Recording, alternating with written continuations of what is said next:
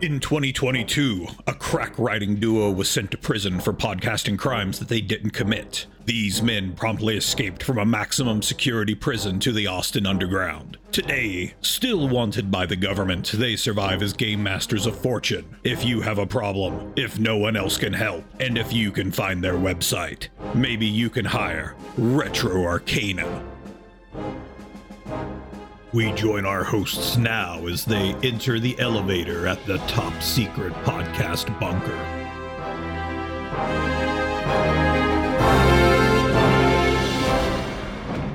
Hey, Bobby. Hey, Jeff. So, uh, man, another nice lengthy elevator ride down to the podcast bay. Yep. I wonder how long it's going to take this time. I don't know, but as usual, I brought some reading material. Me too. What you got there? Um, so I've got this game called Mazes from Ninth Level Games, and I'm really intrigued by its dice mechanics. So it uses a system they call Polymorph that they've now used in several other systems. There's a cute little princess game. Uh, there's a game that's based on sort of Star Wars with the serial numbers filed off called Rebel Scum. But the neat thing about this is a player will only ever roll one type of die. That is pretty cool. How does that work exactly? So, allow me to explain. So what happens is they've got the target numbers for various different kinds of, of activities spread across a range. So, for instance, in Mazes, smarts activities, like things, they call it books, right? Uh, so things that a smart character needs to do are located in the two to three range. Uh, movement is located in sort of the three four five range, and then fighting is sort of the four five six range, and and uh, these aren't exact numbers, but that's kind of how it works. So if you're playing a smart-based character, you're going to roll a d four. So you will most of the time roll the range you're looking for for those things, but for something like maneuvering or fighting, you're going to need to roll that four. Or you're going to need to roll the four and the die explodes and you roll another one added on top. But characters with larger die types, like a d six or a d eight, will generally skew a little bit higher on the distribution, and so they will tend to be better at other things. And as you add sides to the die, you'll have less and less chance of rolling those lower things, and so they're not quite as good at smart stuff as the d four guy. It's it's a really interesting mechanic, and I'm very eager to see how it works out in play. Sounds very neat. Sounds quite novel, actually. Yeah, I found it kind of intriguing. Like, there's no way this could be that simple, but I really liked it. Yeah. What do you got? Oh, this is the Fantasy Age game by Green Ronin. Fantasy Age is built on, I believe it's called the Adventure Game Engine. Um... Standard kind of three d six, except you're rolling high, but it's got a very interesting stunt mechanic in it that I like. Um, whenever you roll doubles on you, any of the three die, um, you gain a number of stunt points equal to your uh, dragon die, which is just one of the three d six, just a different color, okay. kind of like the kind of like the force die in uh, Star Wars. Oh, okay. And you take those, you take those stunt points, and you're able to do cool things depending on what kind of skill you were using. Oh, I like that.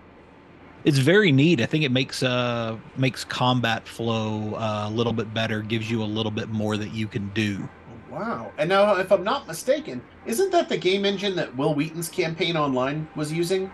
I believe it was.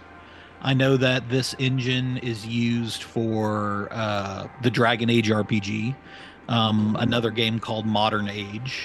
No, I think I think it's just those ones. Okay, cool. To be honest, because all the rest of their stuff that I'm familiar with is basic D twenty uh, related. Wicked. We'll have to. I'll I'll check yours out, and um, I'll hand you one of my extra copies of Rebel Scum since you're a Star Wars fan, and you can tell me what you think about these mechanics. Okay, I'll give it a look. Hey, look, here we are. That didn't take nearly as long this time. No, not really. Maybe we'll have to bring bigger books next time. Maybe. All right, let's get started.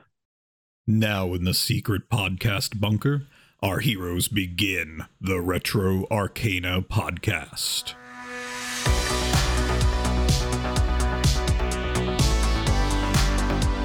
Welcome to the Retro Arcana podcast. This episode, we're going to talk about dice mechanics, those cool little tricks with the math rocks that make our games interesting. From the humble D six to the oddly appealing, at least to Jeff and I, D sixty-six, and everything above, below, and in between, exploding, combining, and rolling and keeping. We'll take a look at the mechanics we enjoy here at Retro Arcana and talk about what it is we find wicked cool about them. Before we start talking about these dice mechanics, I want to take a couple of minutes to talk about uh, distribution systems. Um, and this all kind of goes down to the number of die that you're using. A one die system would be a linear distribution system. A two die system would be a triangular distribution system, and a three die, three plus die system uh, would be a bell curve. And we're not going to really get into the deep weeds with the math on this. There are many websites that can go into the explanations with visual references uh, on the distributions, give you a better idea of what we're talking about.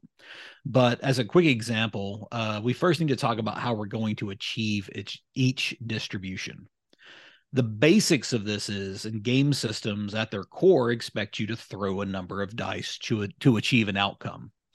The number and types of dice are different, but ultimately the three distributions will reveal themselves once we track the results of the dice. Over time, the number of dice you throw reveal a pattern that is either linear, triangular, or a bell curve. The first and most common is a linear distribution. With a linear distribution, you roll a single die. If you throw that die enough times, all possible outcomes eventually even out. On a D twenty, say, because everybody's uh, favorite Dungeons and Dragons is a linear distribution system, you have the same odds of rolling a one as you do a twenty. With a sample size of, say, fifty thousand die rolls, you should see an equal number of results between all twenty numbers. The second type of distribution is triangular. For this, you will roll two dice, and I'm going to specifically refer to rolling two d six for this. You know, BattleTech, always been on my mind. If you throw those two dice enough times and track the results, the distribution pattern will look like a triangle with seven as the most common result, uh, as there are more combinations that result in a seven than anything else. The third type of distribution is a bell curve. You achieve this when rolling three or more dice. I'm also a big fan of Star Wars, which use dice pools. Dice pools, you generally have three plus dice. With enough rolls, it will start to look like the triangular shape, but it will begin to, uh, the edges will begin to soften, and then you will see uh, a bell curve. With these distributions and enough rolls of the dice, you can determine the probability of achieving a specific result based on the type of die and the number of dice thrown. So most modern cultures are base ten or decimal cultures. That means we count things from zero to nine with ten ultimate possibilities. The places or position of the numbers are based on powers of ten, uh, whereas hexadecimal is based on powers of sixteen and binary is based on powers of two. In decimal, one hundred percent of something is all of something, and that's what our probabilities are based on.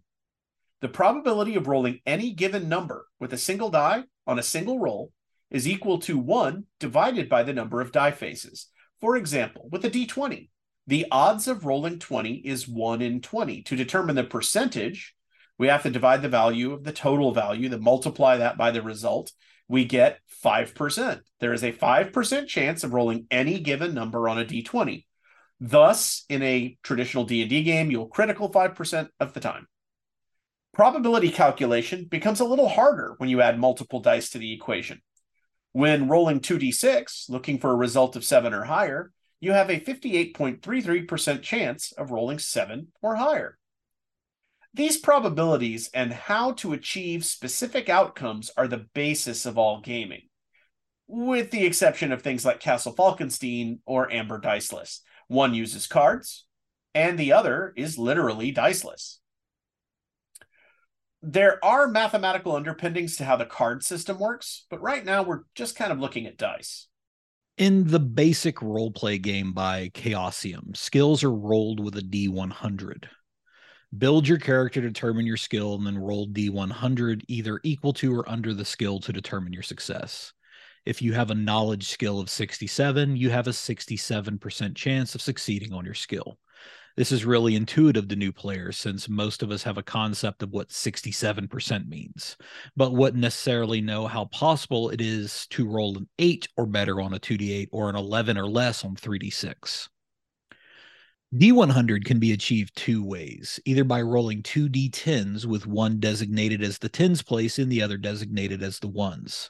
Thus, if you were to roll a six on the tens and a five on the ones, you will have rolled a sixty-five.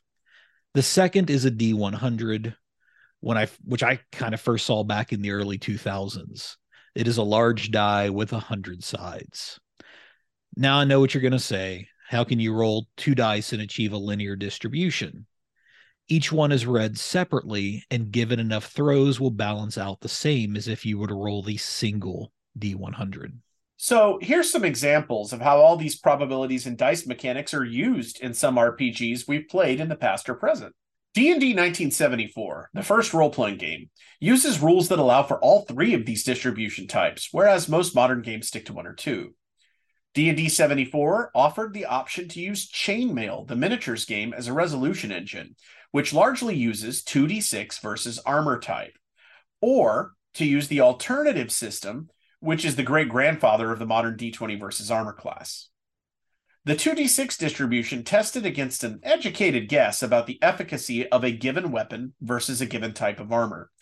Results tended to cluster around the number seven and become increasingly less common the farther above or below seven a given value, which presents a triangular progression. Armor class as we know it is a linear progression. Each point of A C is the same amount higher or lower to hit than the point before or after it, since a single die has the same chance of rolling any given value. Some versions of D and D included a weapon versus armor table to adjust this math to be similar to the old Chainmail table, but modern D and D uses simple linear math.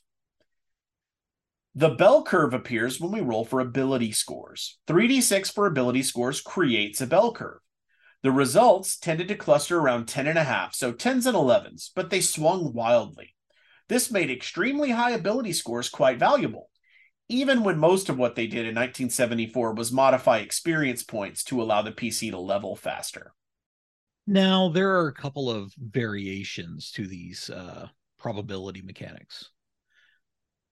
One of the ones that Jeff and I are uh, quite in love with is the D sixty-six system used in MechWarrior first edition and several editions of Traveler. And this gives results of eleven to sixty-six. The D sixty system used by Top Secret S I gives results of ten to sixty-nine. While these function like the D one hundred and are linear, the range is different than a standard D one hundred distribution. And you'd read that like a D one hundred, but rolled with different dice. D sixty-six uses two D sixes, D sixty uses a D six and a D ten. This can be done with any two dice, really, and basically creates a linear matrix of equal probable or equally probable results equal to the size of the first die times the size of the second.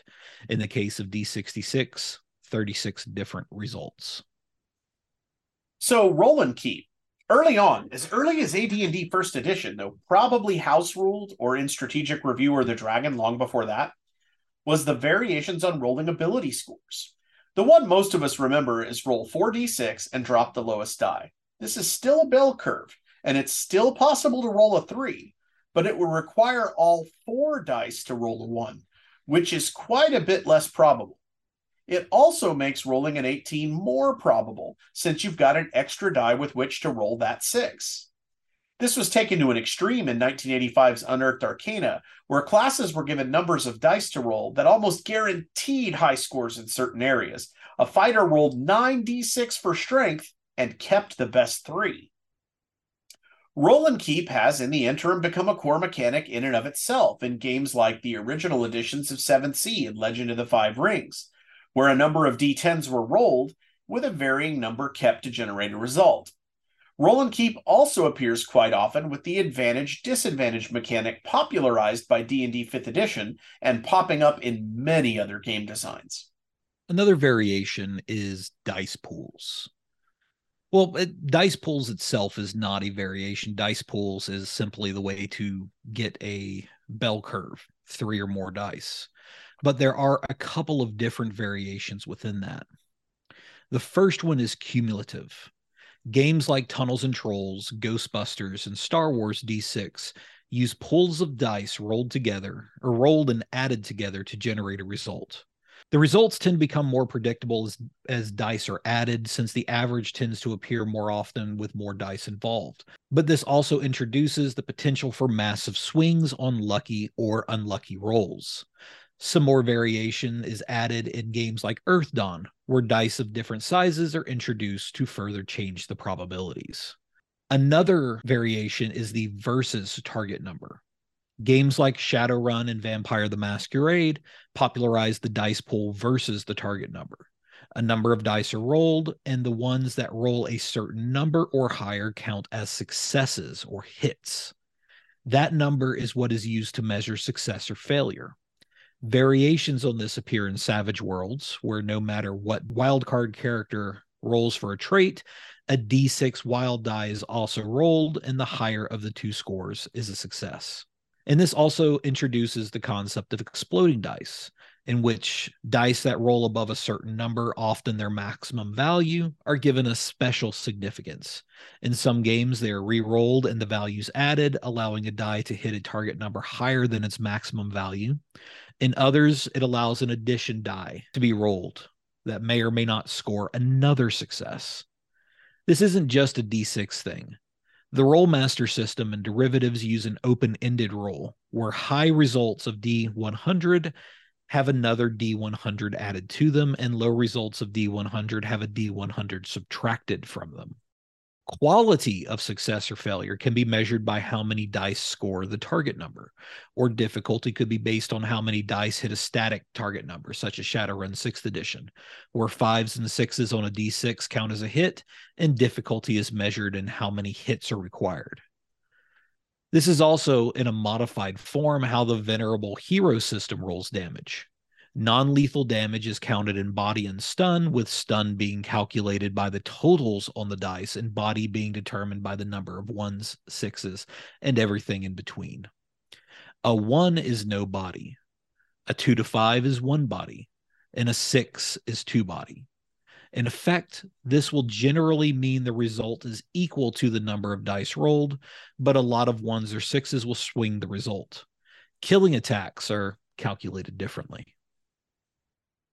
Then we have dice chains. In a dice chain, larger or smaller dice are rolled to represent better or worse chances of doing something. Without considering the wild die, this is a basic tenet of Savage Worlds. It also appeared in Earthdawn and is a core mechanic of Dungeon Crawl classics. Rather than a flat penalty for two-weapon fighting, a character might roll two D sixteens instead of D twenties. Games based on the D C C engine introduce even more weird dice for just this reason. D five, D seven, D fourteen, D sixteen, D twenty-four, and more. And as we talked about earlier during the elevator pitch, the Polymorph system introduces something that's relatively new.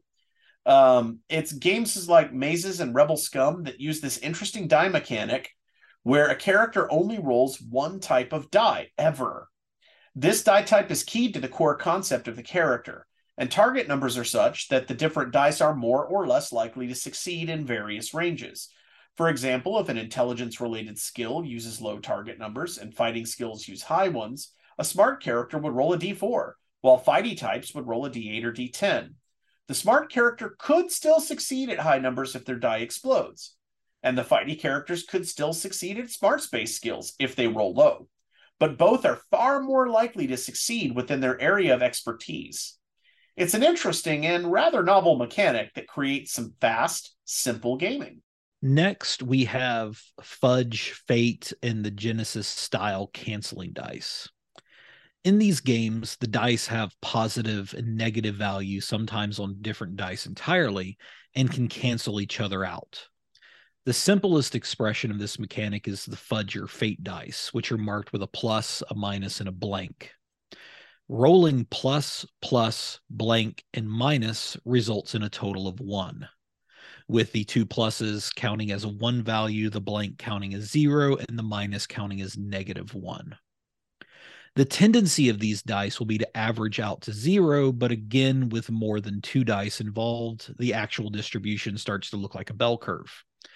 In Genesis, which was used in the Star Wars game from F F G, there are multiple custom symbols on dice of various uh, sizes and colors that are assembled into a dice pool for any time you roll an attribute uh, or a skill check. But you're also required on some occasions to toss in a boost die to represent help from an ally, and then toss in a difficulty die for the task. You build your dice pool and you roll them all, and then you evaluate the symbols, kind of like you do with the plus and the minus from Fate. The twist in this system is that there are two axes of outcome, basically success and failure, and good luck and bad luck. For example, it's possible to miss a target and have something good occur, or succeed at a hacking roll but have an enemy system admin notice your presence.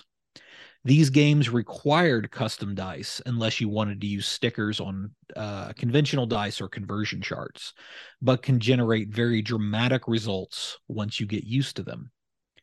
The flip side is every die roll must be narratively interpreted by the G M, which can become kind of a chore, but overall the mechanics were really popular.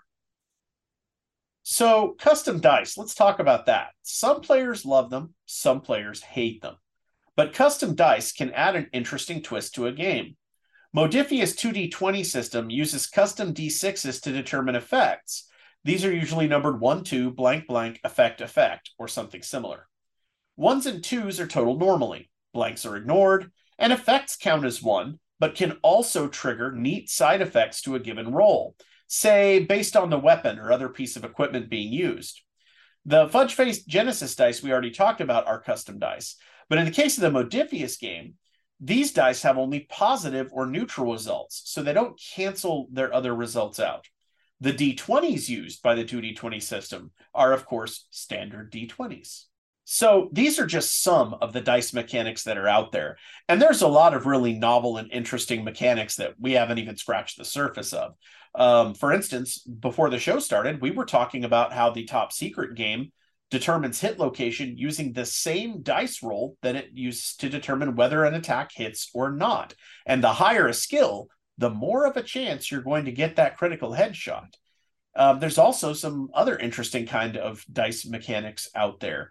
Uh, the two D twenty system allows you to roll more or fewer D twenties based on other circumstances, including how well your allies have done on completely unrelated skills before you. The generation of momentum points allows you to increase the number of D twenties you're going to use, which of course increases your chances of rolling successes. Thank you very much for listening to the Retro Arcana podcast. If you like this content and want to see more, put Retro Arcana in your G M's toolkit by hitting the subscribe button. You can also reach out to us on our website, w w w dot retro arcana dot com, or hit us up on Twitter at Retro Arcana. I'm Bobby. And I'm Jeff. And may your dice roll high. Unless you're playing GURPS.